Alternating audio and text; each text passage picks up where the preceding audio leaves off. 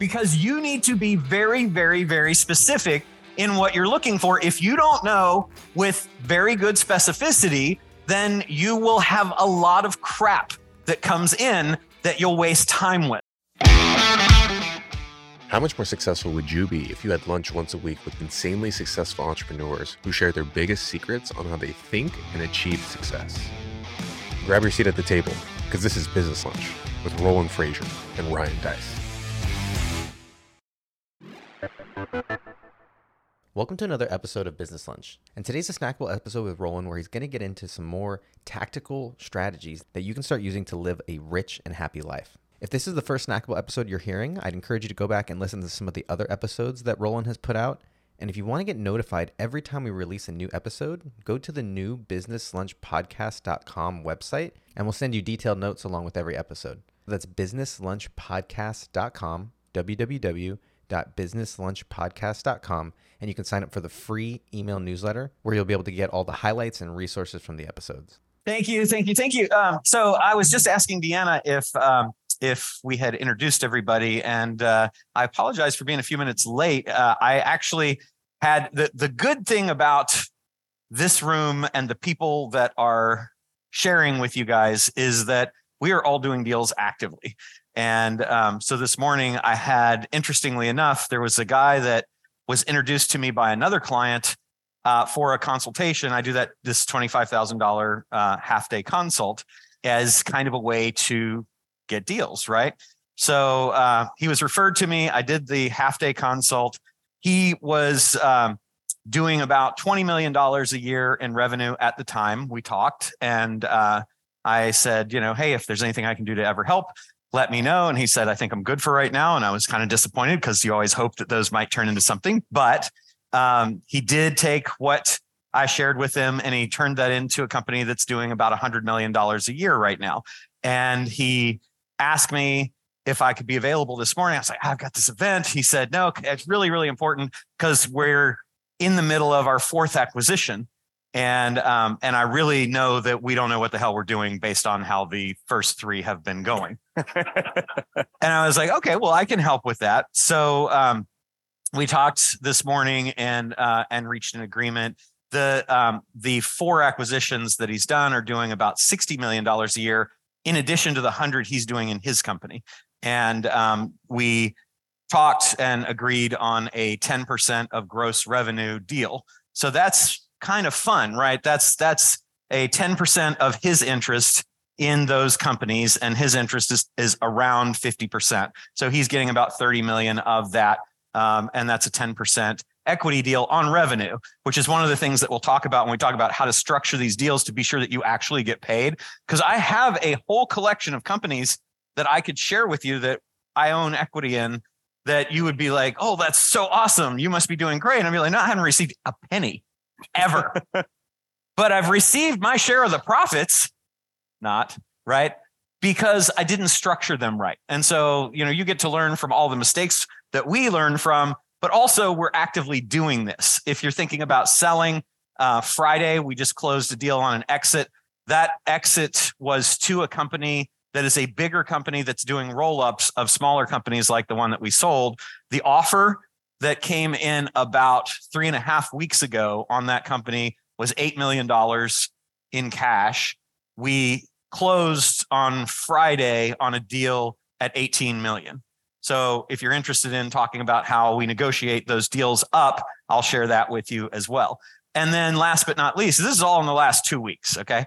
Uh, and last but not least, on the acquisition front, just so I can give you kind of one of each of the things that we're doing, um, we had a tax practice that has about 70 accountants that work for it doing taxes for people. And one of my portfolio companies wanted to, or we're actually rolling up tax companies and um, they're selling for in the neighborhood of a two ish, like 1.5 to 2.5 range on revenue, these companies.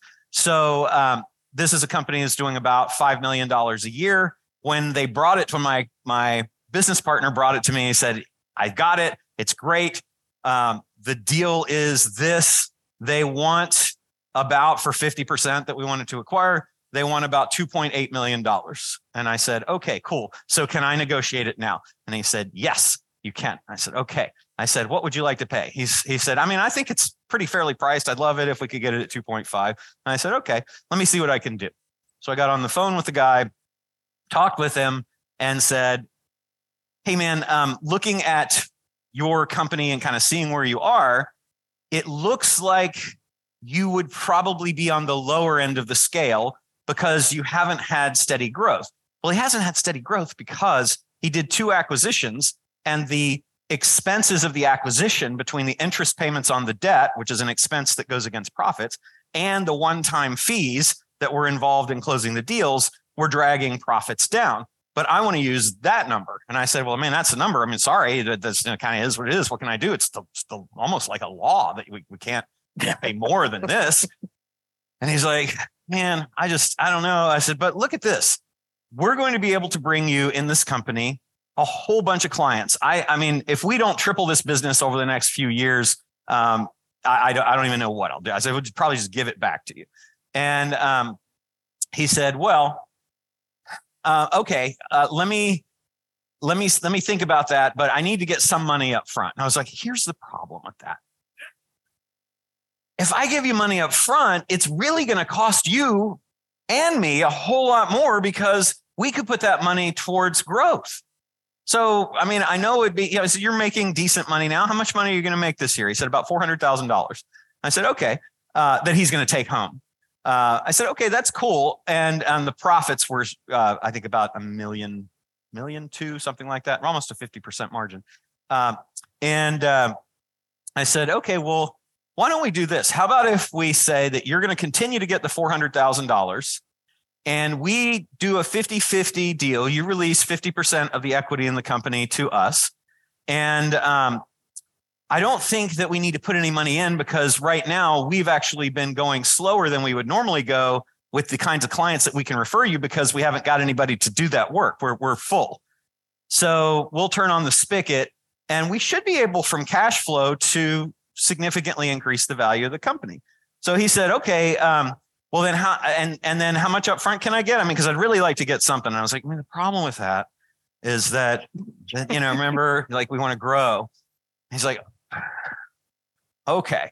So this is over a 19 minute conversation. The interesting thing is, is that my business partner gave the deal to me and we started talking and I said, let me talk with him. And he had scheduled, my business partner had scheduled a call with our CEO our my business partner, our COO, and our head of sales and me to talk to the guy. And I said, the challenge with that, and this is something that you guys ought to all remember. Challenge with that is that if I get on the phone now and I'm negotiating the deal and all these other people are on the phone, this guy's going to have an ego crisis. He's going to have to say, I'm my company's worth this and I'm not going to be negotiating because they also introduced me as Roland as our negotiator. I'm like, don't say that, you know, don't say that. It's like put your yeah. So um, I said, let let me talk to him by myself.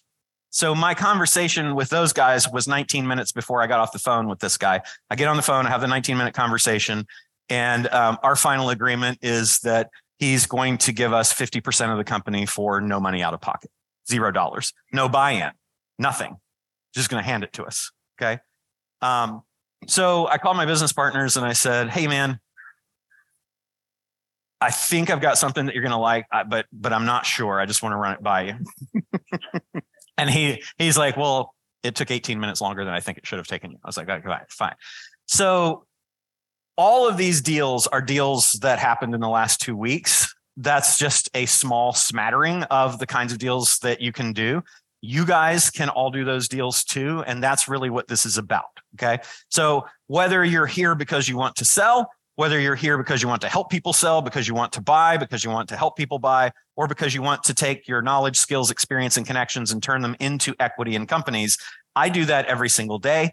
Everybody who is going to be sharing with you does doing that every single day. All of the coaches that we have do that. We are here to serve you during the next two days.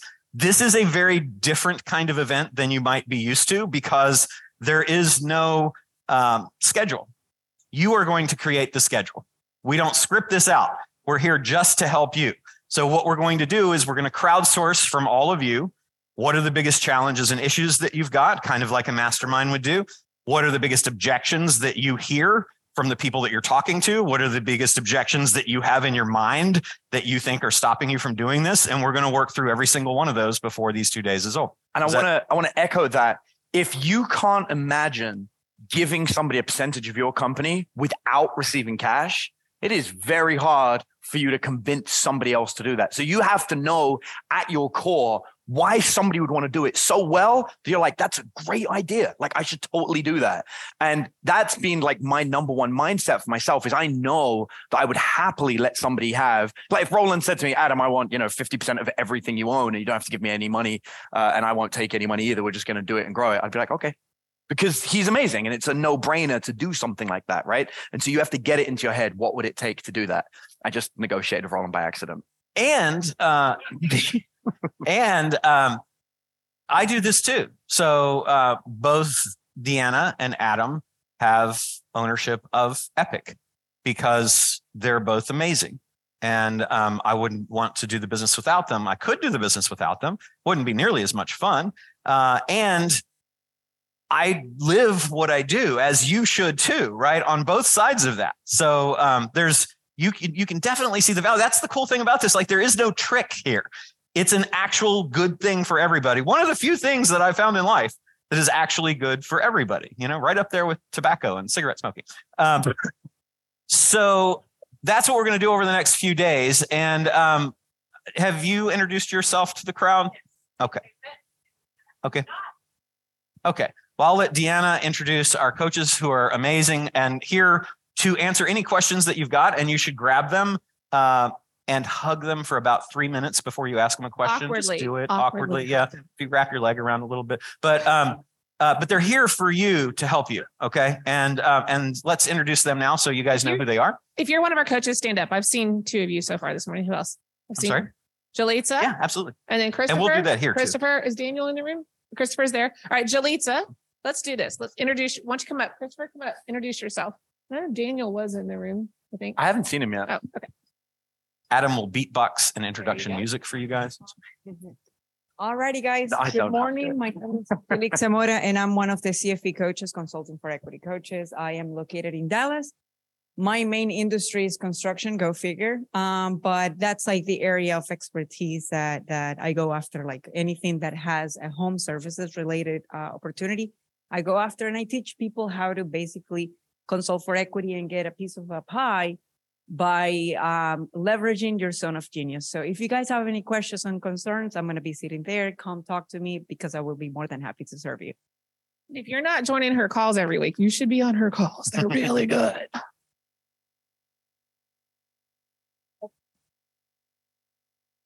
Thank you, Deanna. Thank you, Roland. Thank you, Adam. Howdy, y'all. There you go. Very good. My name is Christopher and I am your epic coach. I'm thrilled to be here with y'all this week. I've been mingling with a lot of you this morning and here's my outcome for you. Earlier, we're talking about Q and getting all your questions and comments answered. That's what I'm here for. And over the course of this week, you're in for a very, very special treat. If this is your first epic event, you are in for a wonderful delight. In the past two years, I've done 20 acquisitions, not because I'm so great, but because this program is so great. So I'm a walking testimony of this program and thrilled to help y'all achieve similar successes. Thank you. Awesome. Thank you, Christopher. Okay, so let's just kind of take the temperature of the room a little bit. How many of you have done a deal, whether it is an acquisition or an exit or a consulting for equity type deal? Raise your hand. Okay, great. A lot of you guys. Cool. Awesome. Um, so we're going to talk a little bit about deals. How many of you have a deal that you're, I know you do, that you're interested in talking about here so that we can kind of work through it live? At one, two, three, four. Okay, cool. Okay, about maybe 10 people. Yep. Great. So we will be doing some of that too. We'll also be doing some role play to help you if you are having challenges talking with sellers or if you're having a challenge talking with some of the people that you might be uh, looking at that would be a buyer for your company. But we're going to start out with you guys writing down for us all of the takeaways that you would like from the next two days. So, what would you like to leave here knowing how to do or having accomplished over the next two days because that's what we're going to try to do for you. We're going to gather all these up. You've got pads on the table, I think, right? Yep. Uh, and pens. Write it down and then and think about this for a minute too. What do I really want? What could I leave here with that would actually be needle moving and game changing for me? And I want you to write it down. And if it's eight things, that's fine. If it's one, that's fine, Deanna. Table, if you don't want to write it down and you have your laptop up, if you scan the QR code, it goes directly to our form and you can fill out your challenges there as well. Just Okay. FYI. That's Deanna trying to get out of work.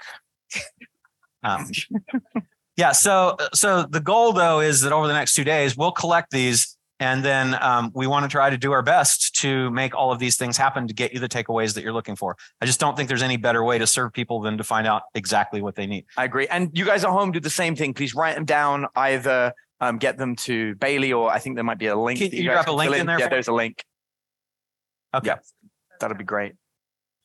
And uh, this is the, the biggest thing about what we do here, guys. Like, and you know, me, Roland, Deanna, we spoke about this when we started doing these events. We don't want this event to be something that you turn up and then you walk away at the end of it and and you try and you know piece it together yourself, or you kind of half got the answer you want. Like, we want you to make sure that you go, oh, I know what I'm doing.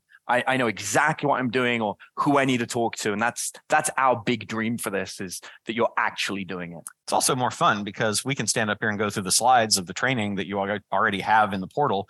Um, but that's already in the portal. So let's make this kind of special. You guys took the time and effort and expense to come out here. We really want you to get a lot out of it. So we're going to give you about two minutes to really do think about what you want as takeaways, and then we'll be right back. Right. So let's get started again. And uh, where's our catch box? D pitch box, catch box. Yeah. Ahead of the curve. I believe it. Oh, ah, almost. But this person was going to get it for sure. okay. So as we go around, uh, this is a, a heavily participative thing. So wherever you are, we will find you. So don't think that you can hide from us. And um, this is called a pitch box, and it, it has in it a microphone. Uh, it is padded on all sides, even the top. So you can't hurt yourself when you're throwing it or catching it. We're going to throw it around the room. The only thing I would ask is that you be a little bit aware of the chandeliers because we wouldn't want to buy another one of those. And um, Again, and then when you're talking, talk with it right here. This is the top, and just hold it about that far away, and it will work. Don't have to say, "Is it on?" It will ultimately be on. He turns it off while it's in the air. Okay. You're glad that he does that. Okay. So um, that's that. Just be aware also when you're throwing it around. Aim high because there are drinks on tables and we don't want to get people wet or burned or frozen or any of those kinds of things. again, So yeah, again. So um, what we want to do uh, to start is uh, just to kind of see what are some of the takeaways that you guys came up with. We've got them all, uh, and did we collect them? D, did we collect them? Okay, so pass them to one person at the table. Pick the person that is the most attractive and pass it to them. And um, actually, while while you guys are doing that, while you guys are doing that, I'd like to get a little bit of a read of everyone in the room. Hey guys, uh, give me a sec. So, how many of you are here from Epic Board? Raise your hand, just so we can see. Awesome. Okay. Epic Board is our mastermind um, where we work on deals. We're meeting for two days after this event to just go over deals and things like that, just in case you guys are wondering what that is. Perfect. How many of you are here from Consulting for Equity? Okay. Okay. Good.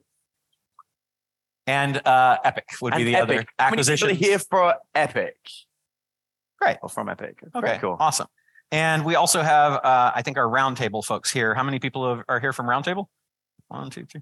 I've got a lot of you guys. Okay, cool. Awesome. Great. So um, lots of different groups that we get together because all of these objectives that we have when we're buying, selling, and growing and getting equity in businesses are relatively tied around the same kinds of actions. So this event will help with all of those things. But let's, uh, I'm going to let Adam pick uh, and we'll go around and just find out a couple of the things that folks want as takeaways that might give you guys ideas because I think it's good to hear what other people want too because you might be like, "Oh yeah, I didn't even think about that." Okay?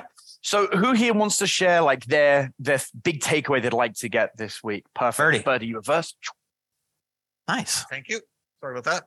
Yeah, so um, I'm Bert uh, Berkey Amsing from Buenos Aires, Argentina, and um, I'm a Canadian. But I'm here to get one very specific thing, which is a partner in the States, an American who has access to the incredible credit system that you have here. You talk about Ty Crandall and Credit Suite. I usually work with Ari Page in growing, uh, Fund&Grow out of Florida. Great. But there is a lot of business money available.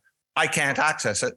I know a lot about it, but I can't access it. And I need a partner to help me to get that first acquisition and get my E2 visa, move back to the States, all of that kind of thing. So I- Raise your hand if you like the idea of being a business partner and you just have to be an American as the only criteria. Raise your hand if that's you. That's it. There you go. They're the That's people to it. talk Okay, to. Keep Let's your- talk. I keep- need lots keep- of raise your hands. Keep, keep Raise your hands. This Okay, now- and, and if you want two hundred and fifty thousand dollars in your SPV right from the beginning before you even close a deal, Okay, I can stop do that. pitching, Bertie. Okay.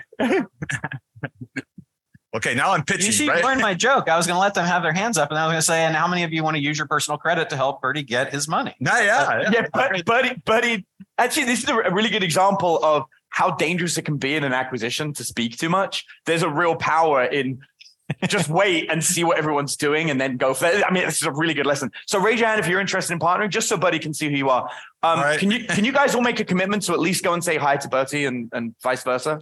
Yeah, does that sound good? Yeah. The, the other thing is, and, and same thing online. If you guys are interested in chatting with Bertie, you can just put it in the chat and then Bailey will make sure that that connection happens. But that's the other thing that we really want to have happen here. And one of the reasons that it's great to be here, even if you're not here in person, is to be here through the uh, through virtual is that there's a lot of people that you can partner with. And one of the biggest ways, like somebody asked me yesterday on a call, they said, what are your three things that you would go back and tell your younger self? And one of the things which I learned the first part from Sara Blakely, who founded Spanx, is to partner with your weaknesses, right? So partner the people that will plug the holes in your weaknesses.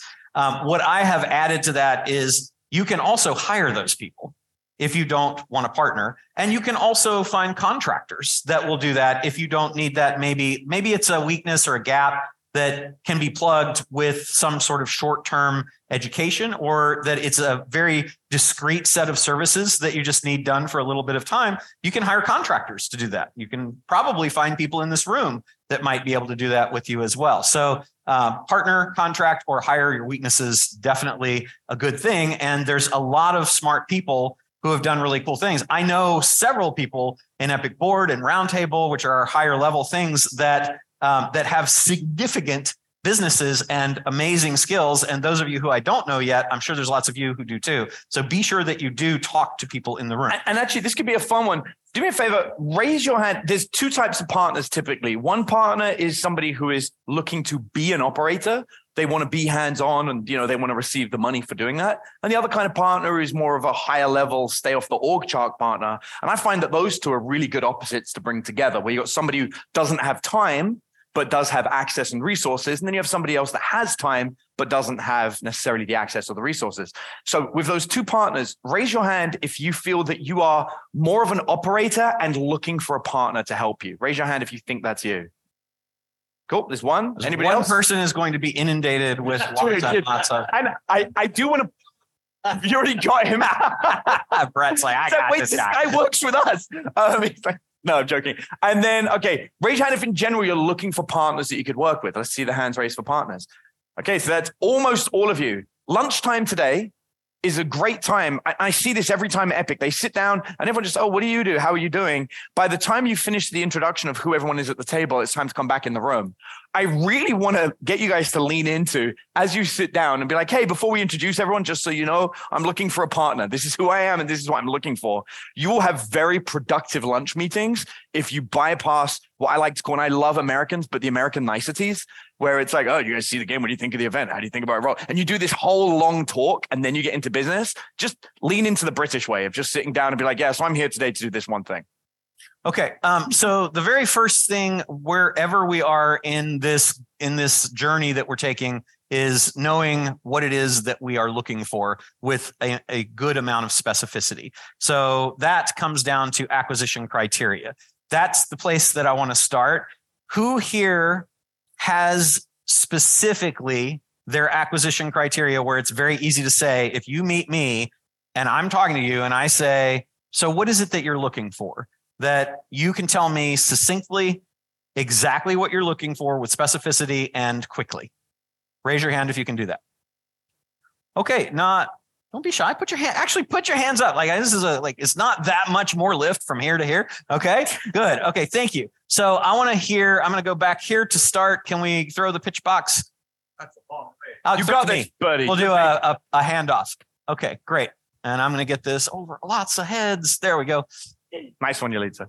Jalitza didn't trust me. She was like, it was going right to her hands. So Okay. what I have to So let's say your name so everybody knows who you are and then tell me your acquisition criteria. Oh, it's not, you can't put it on the table and then it just works Oh, I thought it magically. You actually have to hold it like that. Is a microphone in here? It is, yes. Oh, Yeah.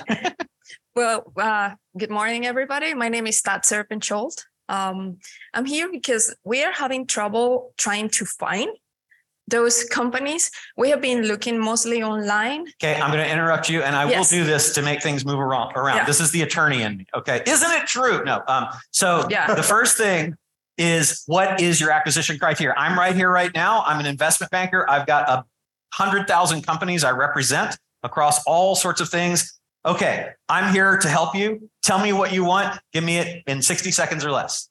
Um, anything related with health companies that can be um, like all the deals can be done online, like tests online or um, like anything that can be done online and also that can survive another crisis like the uh, COVID. Okay. So that so I've got a great making- company for you. I've got a toe fungus um, uh, naturopathic healing that's done through Tibetan bowls that we move uh, wood things around, and the tones heal toe funguses. That business has done twenty six thousand dollars over the last four years. Is that one that would fit your criteria? You say 25? 20, done twenty six thousand dollars over the last four years total combined. No, that wouldn't work for me. Oh, okay. So what's one part of your acquisition criteria that you didn't tell me yet? So like between maybe 1.5, 2.5 million per year. Oh, great. I've got another one and they do 1.5 million a year. They've been losing about 400,000 a year also. Is that something that fits your No, criteria? that wouldn't.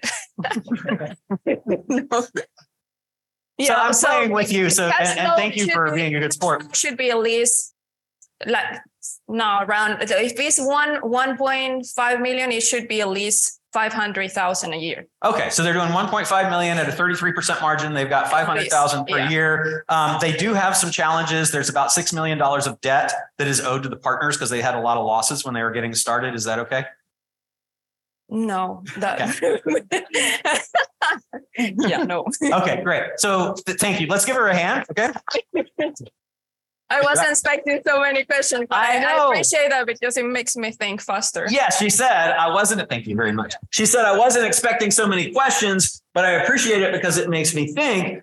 Because you need to be very, very, very specific in what you're looking for. If you don't know with very good specificity, then you will have a lot of crap that comes in that you'll waste time with. And we'll show you how to build filters so that you can filter out the stuff that you don't want. The stuff that you don't want, by the way, might be good for other people.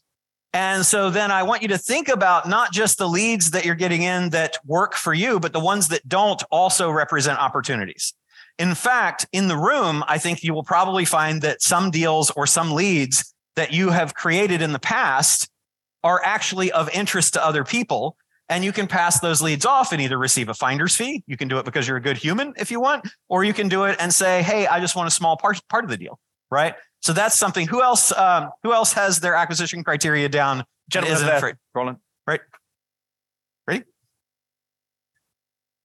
There we go. Okay. Uh, Say your name and what kind of things you're looking. Say your name and then tell me exactly what you're looking for. all right. Uh, my name is Chris Ross. I'm looking for a US based digital marketing agency that has management in place with SDE or EBITDA of a half a million dollars or more. Okay. SDE or EBITDA of a half a million dollars or more. Yes. Okay. I know a lot of those. Um, there, um, there's a few of them right now that are available. Um, they are asking a lot for it. You know, they're not, they're just kind of like, you know, hey, if, if you make me a, a, a crazy offer, we'll definitely sell. Would you like to talk to those people?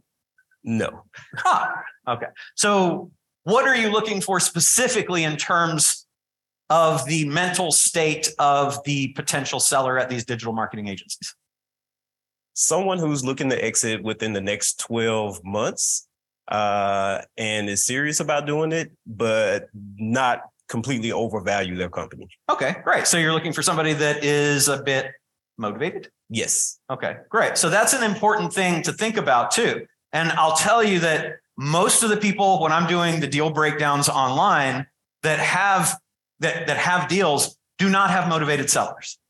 And if you don't have a motivated seller, it's probably because you don't have enough deal flow.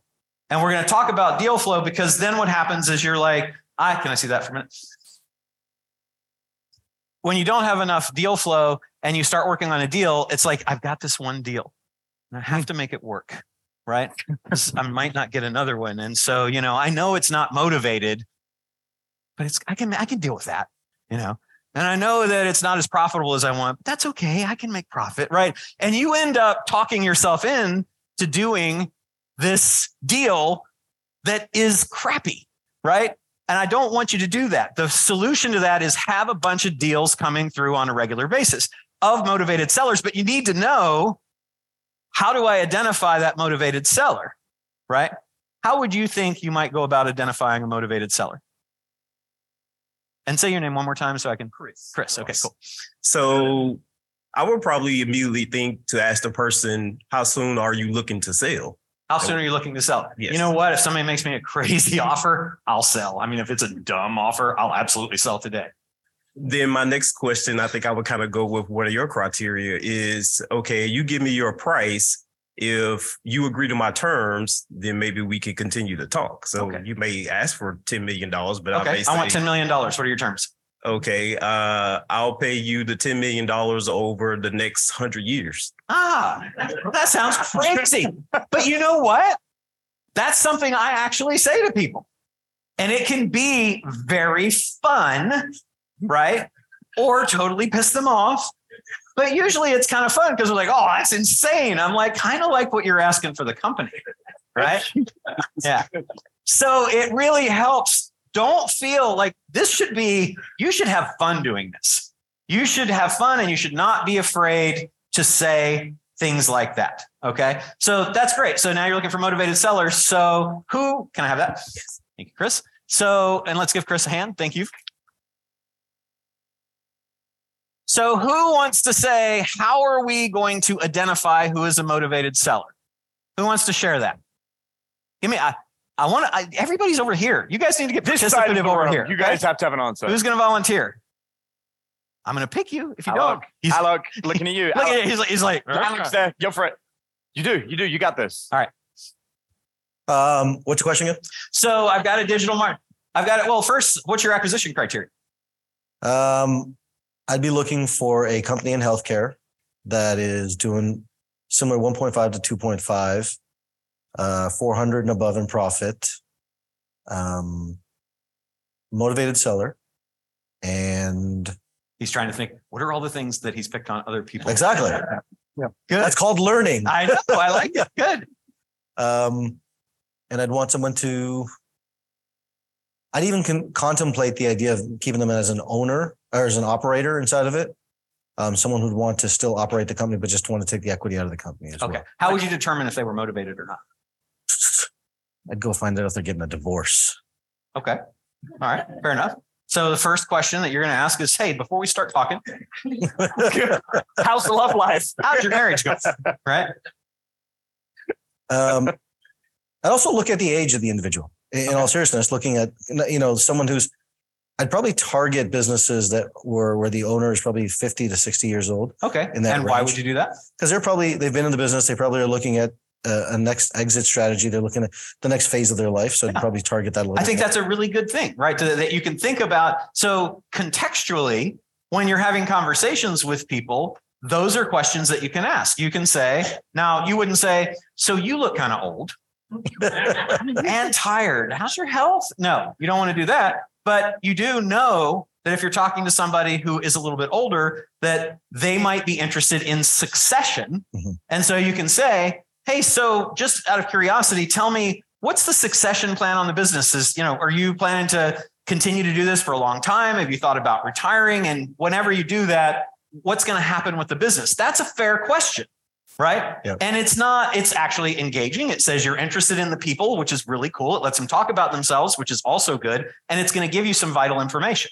I love that. That's really good. Thank So you. um, I, I- I've got something you guys will love. Once you have that piece down, you can think, where do those people hang out? So I actually know a great place to meet people that are looking to have a succession plan um, to hand it over is cruise We told you not to keep going to the nursing homes, though. I mean, it's so good. but they often just sign it, don't know what they're doing. Oh, no, I'm joking. Um, cruise ships are great. People that tend to go on cruise ships, they tend to, they want to see the world, they want to travel, they want to do it in style. They've got the money to be able to do it, especially if you're going on the more expensive cruise ships, Celebrity, Royal Caribbean. Uh, we actually run our mastermind on cruise ships specifically for this purpose. And while we're on the ship, we'll wander around and we'll meet some old couple. And it's like, what do you do? Nine times out of 10, they own three or four different businesses or different locations of the same business. And we'll say to them, we'll be like, oh, so you're going to hand it to your kids? That's the best line ever. They go, no, my kids are useless. They don't know what they're doing. They could never run this company. And before you know it, you're in a discussion.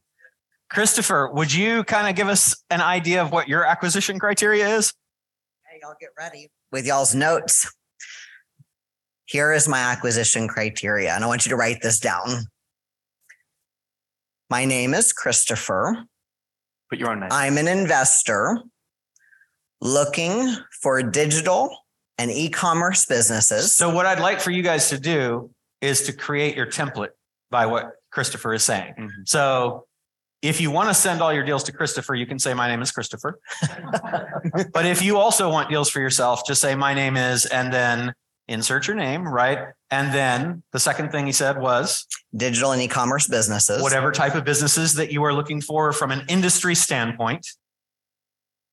That do at least $3 million in top line revenue top line revenue requirement, with at least 15% net profit. profit requirement, or profit margin requirement. Either of those is fine. You might want both of those.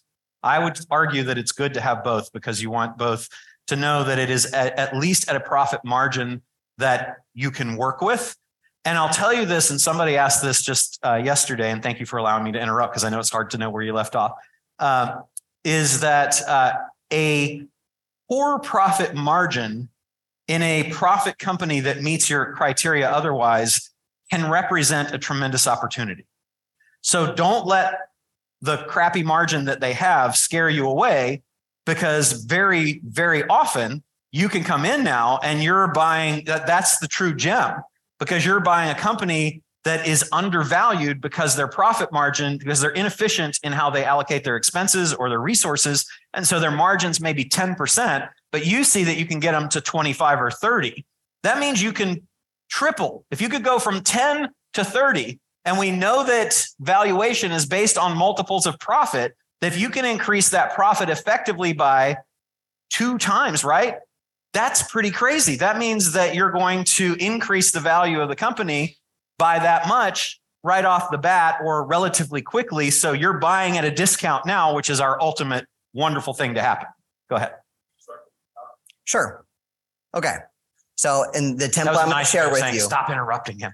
Go ahead. My name is Christopher. I'm an investor looking for a digital or e-commerce business that does at least $3 million in top line revenue, 15% net profit, has been in business for at least five years, has at least five team members. And that's what I started with. Okay. Of course, So, so why do you guys think that he wants the business to have been in business for a certain period of time? Shows amount of stability. Yep. Okay. That's good. And trajectory. Right. So now we have actually some year over year growth to compare to, right? Why do you think that he wants there to be at least five people? Lots of lots of rumbling. Uh, yeah, stay me- off the org chart. Stay off the org chart is one. What did you guys say? Doesn't want to buy a job. Yeah. So the reason that you would like to have people who are employees is a couple of fold. One is that one of the primary places that you're going to be able to find an operator for the business that will allow you to stay off the org chart is to take somebody that's on the existing org chart. If the existing org chart is the seller as the CEO, the seller as the chief marketer, the seller as the chief performer of services, and the seller as the chief accountant, there ain't nobody there, right? So having some level of employees under the person who owns the company is going to be very helpful in you finding an operator for the company. The second reason is that there if you pick five is is I would argue maybe a little small. Mine's ten, but um, the the reason that we like to have some employees more than two or three or four is that there's probably some sort of management that is in place meaning that there may or may not be written SOPs, but there are standard operating procedures, but there probably are ways of doing things. We call it tribal knowledge if it's not yet been documented, but it means that there's some system somehow, somewhere that's in the company that can be unearthed. So we like it for finding an operator and we like it because there's some level of people that means that you're not going to have to do the job. Okay. Go ahead. So, um, so now say that all just right now. So, Christopher, I have 100,000 companies that I represent in my database. Um, I am here right now, ready to help you. What can I get you? Looking for an e-commerce or digital business that's doing over $3 million in top line revenue, 15% net profit, has at least five team members in business for at least five years. Awesome. I love that. Thank you. So let's give Christopher a hand. That's the level of specificity that I want you guys to have. It's critical that you have that down. When I ask you what is your acquisition criteria, you need to be able to spit it back at me just like he did. Okay. So I want you to take five minutes. It's so critical. I want you to take five minutes and write your acquisition criteria down exactly as he said. And then as you see people at your table finishing, I want you to share your acquisition criteria with each other. And I also want you to do this. If you are listening to somebody tell you their acquisition criteria, I want you to take the position that you have 100,000 companies available across the board. Many of them are defective in some way. And I want you to say, well, I've got a company that does this and see if you can help them poke holes in their acquisition criteria. Okay. You saw me do it with a, fo- a couple of folks right away, right? That's going to help you dial that in. Is there anybody here that had a problem developing their acquisition criteria? Raise your hand and we'll help you. Right there. Yes, sir. Okay. Say your name and the challenge that you had. Hi, my name is Timur Altman. I'm from uh, Boca Raton, Florida. My problem is how do I choose one? How do I you keep- choose one? I keep, I keep every time I start, okay, I'm looking for X businesses, and the X starts getting replaced with like a running wheel of ideas, and that's a problem. How many of you are having that same challenge? You've got too many things. We got one over here. You are not alone. Okay. So I'm going to ask, uh, is Jalitza in here? She's outside. I'm going to ask Christopher, get the pitch box. Where's the pitch box? Let's get that to Christopher. Christopher, how do you've bought 20 companies? I think 16 of them were within like four weeks of graduating Epic. What do you do to help yourself focus on the thing that you can say when somebody says, What are you looking for? Write this down. The fun starts with one. Just pick one. That's it. When I started the program, But Tamar's having a hard time picking one. I know That's not going to help him. He's going to be like, Well, yeah, great. That's like, you know, exercise and eat less. That we know what to do. We just don't necessarily do it.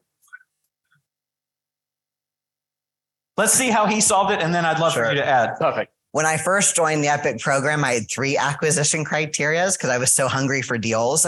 That was too confusing. I told my friend earlier it was too confusing with what I was looking for and how I was articulating my criteria to prospects. So then I just picked one. And how did I pick one? Wasn't rocket science, wasn't some type of formula. I just said, what do I have the most experience with?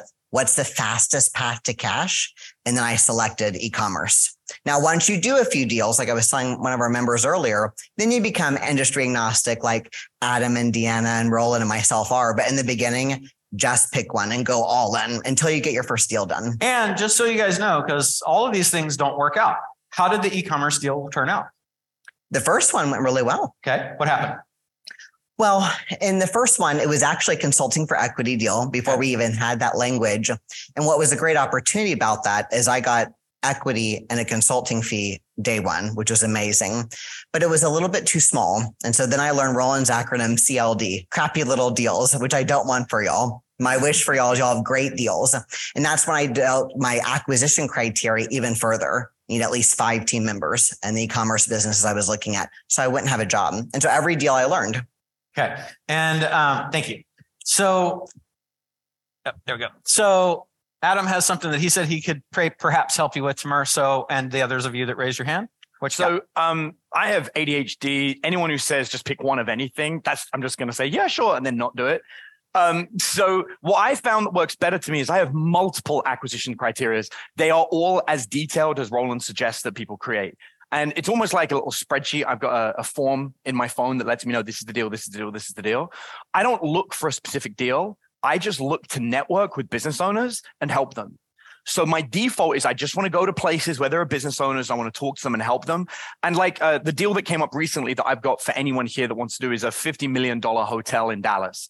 I don't want to do the deal. Like I really don't want to do the deal. Um, I've spoken to some people in Epic already and kind of like passed it on. And I've even had them say, "Do you want to be a part of it?" I was like, "I really don't. It's it's not anything I'm interested in." What I do is I just do that all the time and I just pass the deals out. I throw them to people in Epic board and I move them on. And then every so often one comes in and it matches my acquisition criteria.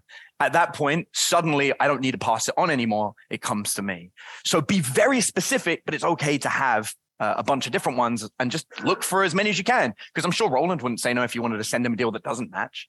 So yeah, exactly. Thank you. So, and if you're online, um, I didn't ask you to do this, but would you post your acquisition criteria in the chat?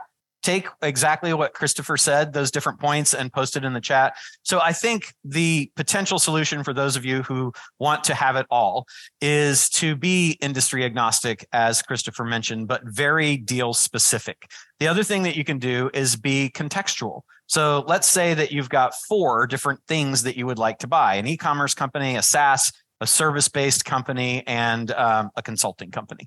Okay, cool. Well, then, if you're in the context of talking with people and you see that they might have, they might skew towards one of those things, then I would recommend that you do pick one of the things that you have identified. So let's say that you've identified five things, right? Or I think I gave you four, right? You've identified four things. Then when you're talking to somebody and you're like, so the first thing you should be asking is other people about themselves because that's the best way to be interesting, right? Ask people about themselves. You'll be the most interesting person in the room. So what do you do?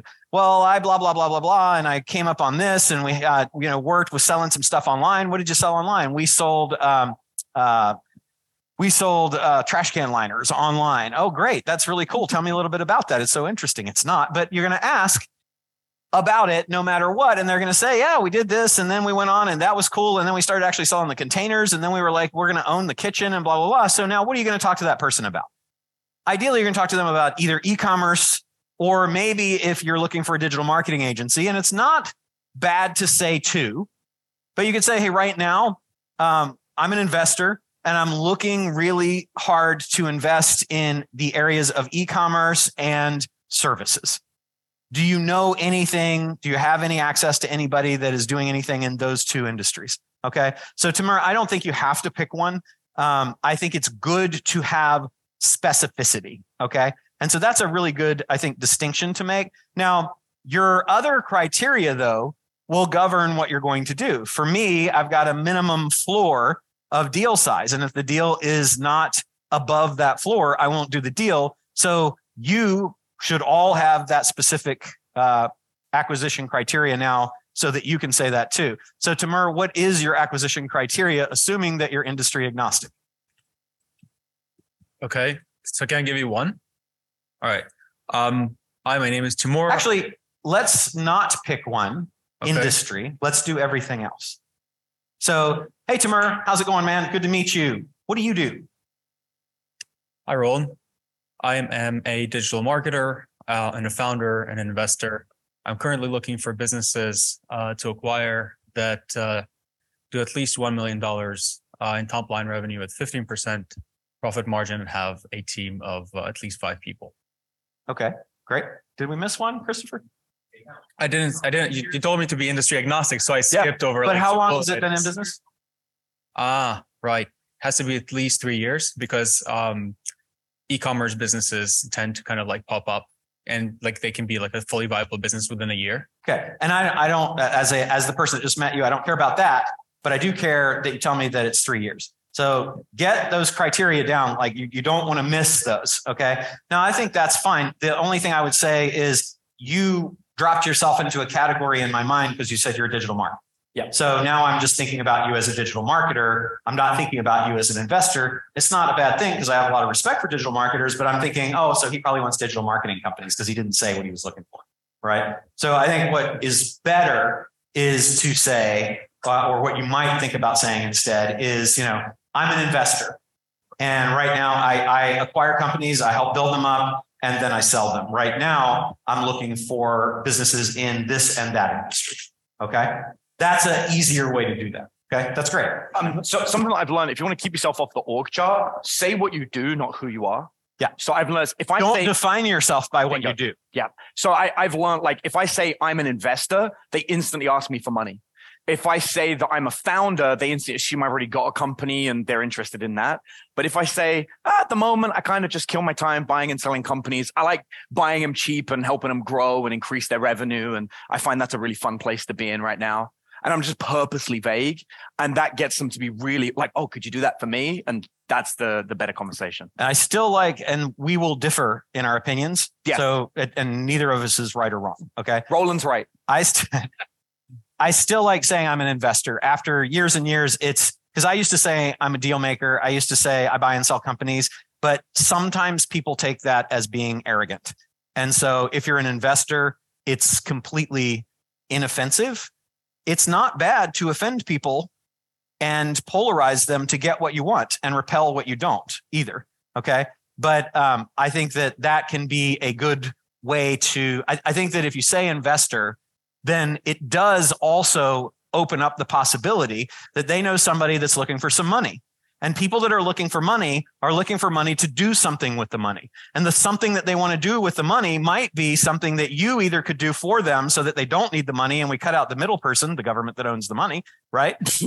or you might know somebody that you could connect them with to get the thing done, or somebody that you could hire to do the thing that they want to use the money to do for a whole lot less money than the equity value that you could get in a CFE deal. So I do think that like for me, investor is good because it keeps all of those open. If I'm saying I buy and sell companies, now I might in their mind fall into the category of a broker or I might fall into, well, the only thing I can give this person is a company that I know that can be bought or sold. When in fact, you might be able to get equity in a company by providing valuable things that they would want money slash an investor for. You had a question?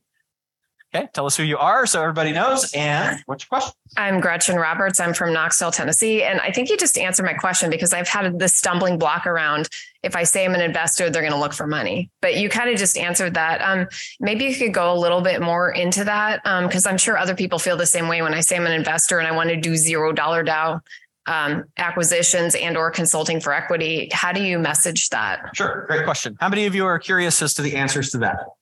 Okay, great, fantastic. So one thing that you said um, is an unfortunate mistake that I made in allowing our marketing team to title my book, which is the book is titled Zero Down, and it really should be zero out of pocket. It is a critical distinction because we're never really looking to do zero down deals. We're not opposed to it, but we're not looking to. We're looking to acquire companies. Okay. So I would much rather have been the book have been zero dollar out of pocket deals. They said um, that's too many words. So we're going to call it zero down. And then they printed it, which I would not have allowed had I known. But um, that creates that little bit of challenge. So try not to ever say zero down because in the mind of the people that you're talking to, that means no money, right? It means I'm trying to do something that, uh, maybe is even unethical. I don't know. You know, you're not going to give me any money for my company. It'll rule out a whole lot of conversations. So always focus on now you don't have to tell them that by the way. It's not I'm an investor that does zero out of pocket deals. No. I'm an investor. One of the ways that I do deals, I know in my mind, is with no money out of pocket and that's going to be the way that I'm going to try to make this happen, but that's not relevant to them. All that's relevant to them is that they get the benefit they seek. The benefit they seek is either the money they think, but that's not actually it. What are you going to do with the money? Right? That's the thing that you ultimately want to focus on. And then can I get them that? So uh, let's see. Adam, do you want to handle that or you, Christopher? I want somebody to to help with the uh, to help her with clarifying that. I'm going to go with. I, Go ahead. I, I can help you. But so one of the things just like you, the reason I've avoided investor mostly is because I find that people do bring up money, but that doesn't mean I avoid it altogether. If anybody asks me to clarify, I will go into it and say I'm an investor. Um, I love negotiating before someone knows we're negotiating. so you guys will see this time and time again. I'll go into something without even attempting to buy it. It's like, oh, what do you do? Oh, that's great. Is that something you're going to be doing forever? Are you planning on selling the business? I'll try and have as much of a negotiation discussion without letting them know we're negotiating, so that by the time we negotiate, I already know all the information, right? So if I can get out of somebody, hey, did uh, did your profit get affected last year? Some people are talking about that. They don't know we're still operating at 15%. I'm like, great. you know, just like I tick off as much as I can as early as I can. And one of the ways that I do that with your your issue is I ask people if they've ever heard of the marshmallow test. And how many of you guys do not know the marshmallow test? Raise your hand. Okay, so you're going to love this. This is a, a, psychological experiment where they got children and they said to the children, Here's a marshmallow. I'm going to leave the room for two minutes. If I come back and the marshmallow is still there, you will have a second one. And I say to people, I tell this story, and I'm like, what they did is they then followed up with those children 15 years later to see what became of them. And all of the children that waited for the second marshmallow were incredibly successful. They had good careers, they made good money, they had learned the power of delaying gratification to get a bigger result or the children that ate the marshmallow straight away were not as successful in life. So I love telling this story. Often when I first meet people, I'll tell them, yeah, you know, I, I graduated in psychology. That's like my favorite subject. And we'll have this whole discussion. I said, yeah, what's fascinating about business owners is I find you can often tell a good business owner from a bad one based on whether they would fail the marshmallow test. Like I know a lot of people as an investor that sell their company and they're so desperate to get the marshmallow today that they miss out on having two marshmallows over time just out of interest, how do you see yourself? Exactly. And that's what they'll say. They'll say, Oh, me? Oh, I love getting two marshmallows later. Great. Because that's actually my favorite way of buying a business. I love making sure people get the most amount of money they possibly can for their business, even if that means they get no money down. Okay. So let's, uh, let's role play for a minute. Stand up, if you will, so everybody can see you. So I will be. Uh, well, you tell me. You choose in this. Let's let's talk about what's the challenge that we're trying to overcome. It's an identity problem. It's An identity mindset. problem? Yeah. Okay. So Yes. that's I don't know who to say I am when I'm talking to somebody. I feel like when I say I'm an investor, I feel like I need to bring money to the table. So, I you're out of here. integrity with what you're saying, Yes. and therefore that's going to come through both internally and externally. Yes. Okay. Yeah. So uh, what would have to be true for you to believe that you were an investor? Is the only type of investor someone who brings money to the table? No, because what you just said earlier about how what what do you need the money for, and then I can bring it down that path. That was a big light bulb, I think. Great. That, yeah. And, and that that is. I'm glad that's helpful. So so now, if I'm having a conversation with you and I'm like, okay, so um, uh, Gretchen, my name's Roland. Wonderful to meet you here. Um, what is it that you do? Uh, I'm an investor. Oh, cool. So you invest uh, in companies. You must have a big fund that you work with, a lot of cash. Well, what do you need cash for? I need cash so that I can grow my company. What kind of growth are you trying to do? Where are you at today? I want to make a lot of money. Okay. Where are you at today? Uh, I'm right here with you. God, I'm a difficult. I'm a difficult prospect. Um, what kind of revenue are you doing today? Uh, we're doing about five million a year. And what are you trying to get to Uh, we'd really like to get to 50.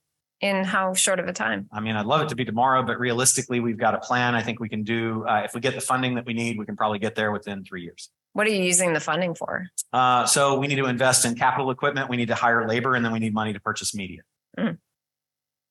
Well, I could actually help you with all that.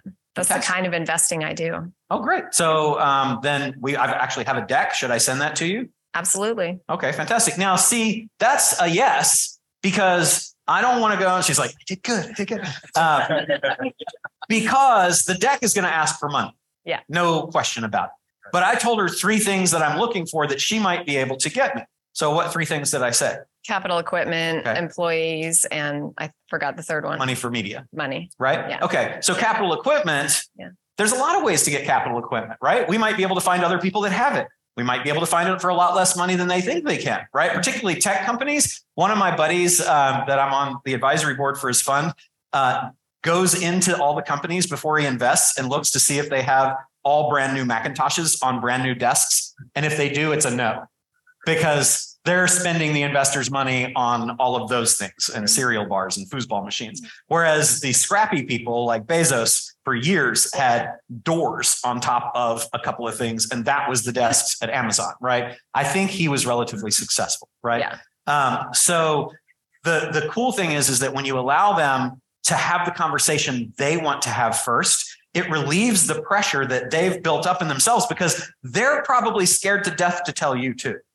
Right? Think about that. They're probably scared to death to tell you too. And if they're not, then they're desperate to get the money. They're doing the raise because they think, well, because they know they need the money to do the things they want. So now you're not stopping them from letting that pressure off because what they've got in their mind when they're talking to you is all they see you as as a checkbook.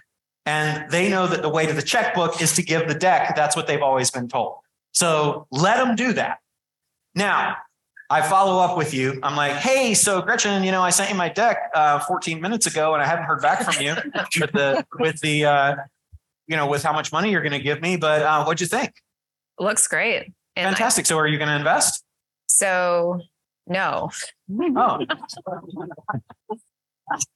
that's disappointing. Here's the thing. Um, I this is hard. It's okay. Um, if you do it here yeah. and you get comfortable with it, Yeah. then you'll be able to do it live. So and I, I'll, let me help coach you on that. Though. okay. Yeah. Um, are you ready to invest?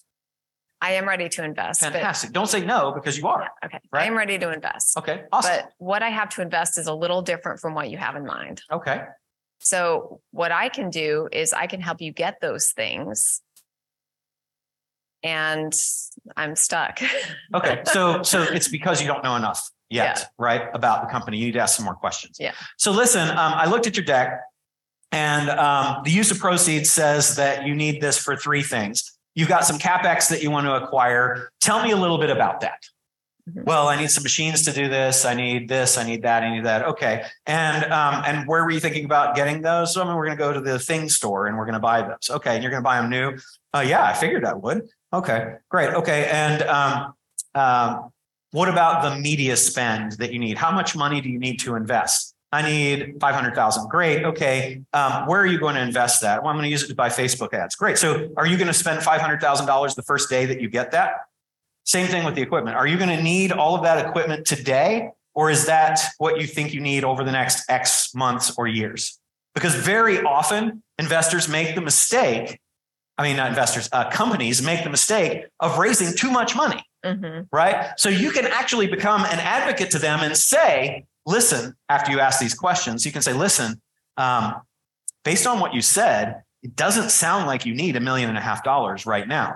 It sounds like to, to do what you need to do today, you need 500,000 and the 500,000 is going to be used to do one, two, three, right? Mhm. So if I could help you get what you need for today without having to give up as much of the company as you're thinking about, is that something that would be interesting to you? Mm, Right. Magic. And then work Yeah. through those questions. Okay. Okay. And and then you become a value advisor.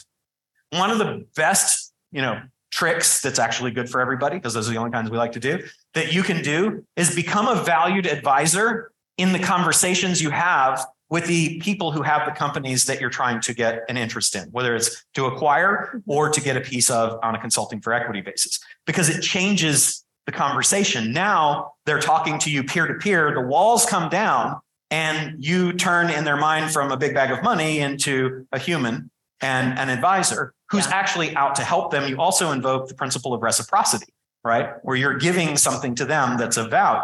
So, so what you could then say is the way that I typically invest in companies is I work with them just like the conversation we just had. And we very often find that the company is going to give away too much equity too soon to get money that might or might not be needed immediately, might or might not be deployed, and might not ever be needed if we bootstrap up. We don't know. So I'll typically come in on an advisory basis, work with the company to help them get the things they want. You might need some money. And I can help you figure out what is your capital acquisition plan in terms of dollars. But also, there are lots of ways that we can get these resources without having to come up with money right now that will allow you to keep more equity in the company because equity is the most expensive thing that you will ever give away. Okay. Would you feel comfortable having that conversation? Mm, yeah. Okay. So does that helpful? Yeah. Okay. Very Does that help you guys that Yeah. yeah. So so that's that's that's a hand for you, but not yet. Hey Gretchen. So what do you do for a living? I'm an investor. Fantastic. I need money. I love meeting investors like you. That's why I came to this networking event. Cool. Um, I need a million and a half dollars. Can I send you my deck? I would love to see your deck. What do you need the money for? Fantastic. Okay. See, now what do you need the money for is the question that solves the integrity issue for you, Yeah. right? The congruence of I'm an investor, but I don't have cash. Yeah. Okay. Yeah. Do you think you'll ever need cash in the future? Yeah. Okay. You will, right? Yeah. But do you need cash in every deal? No. So how do you find out if you need it or don't need it? You ask questions. Yes. And then you provide value. Yes. Yeah. Give her a hand. I think um I think one of the phrases that is just going to help everyone to remember is want versus need. They want cash, it's not necessarily what they need. And as an investor, it's your job to identify what they need and offer that because they believe cash is the route to getting their needs solved, but actually you're the whoever catches it. Say your name. I'm Denny. Uh, I'm an investor looking for service businesses uh, in the Pacific Northwest doing one to three million dollars in revenues and uh, with 10 to 15 percent net profit. And it's been in business for three to five years and have been fairly flat, but looking to grow um, and have at least 10 core employees. That is perfect. That's perfect. Really, that's really great. Awesome. Okay. Uh, somebody from here. How about you, sir? I'm not. You're not able to say? No problem. All right. Uh, hi, my name is Ryan. I am a business owner, an investor, and consultant. I am looking for businesses in the niche manufacturing services and distribution space with revenue or with EBITDA of over $600,000, team of three to five people, and have been in business over three to five years. I'm looking primarily in sunny states, uh, Spain and Portugal. Nice. I love that. Perfect. Okay. So I feel pretty good about that, but I want to be sure that you do. Is there anybody online or here that feels that they don't have their acquisition criteria dialed in? Because you need to have that dialed in as we go through the next things.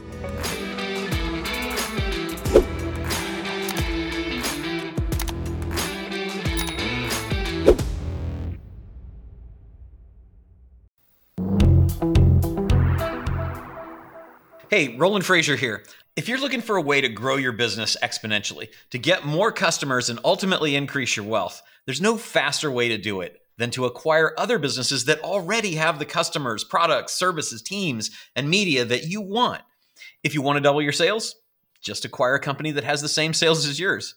It sounds simple, but far too many people end up starting new businesses that fail and forget that they could skip all the hard stuff and just acquire one that already exists. There's a reason why private equity firms, family offices, big companies like Apple, Google, and some of the smartest entrepreneurs on the planet do not start new businesses from scratch. They acquire already successful businesses. And when they do it, they instantly increase their sales, their profits. If they want market share, they increase that. They can get new products and services to offer all instantly. Hey, look, 90% of new businesses fail.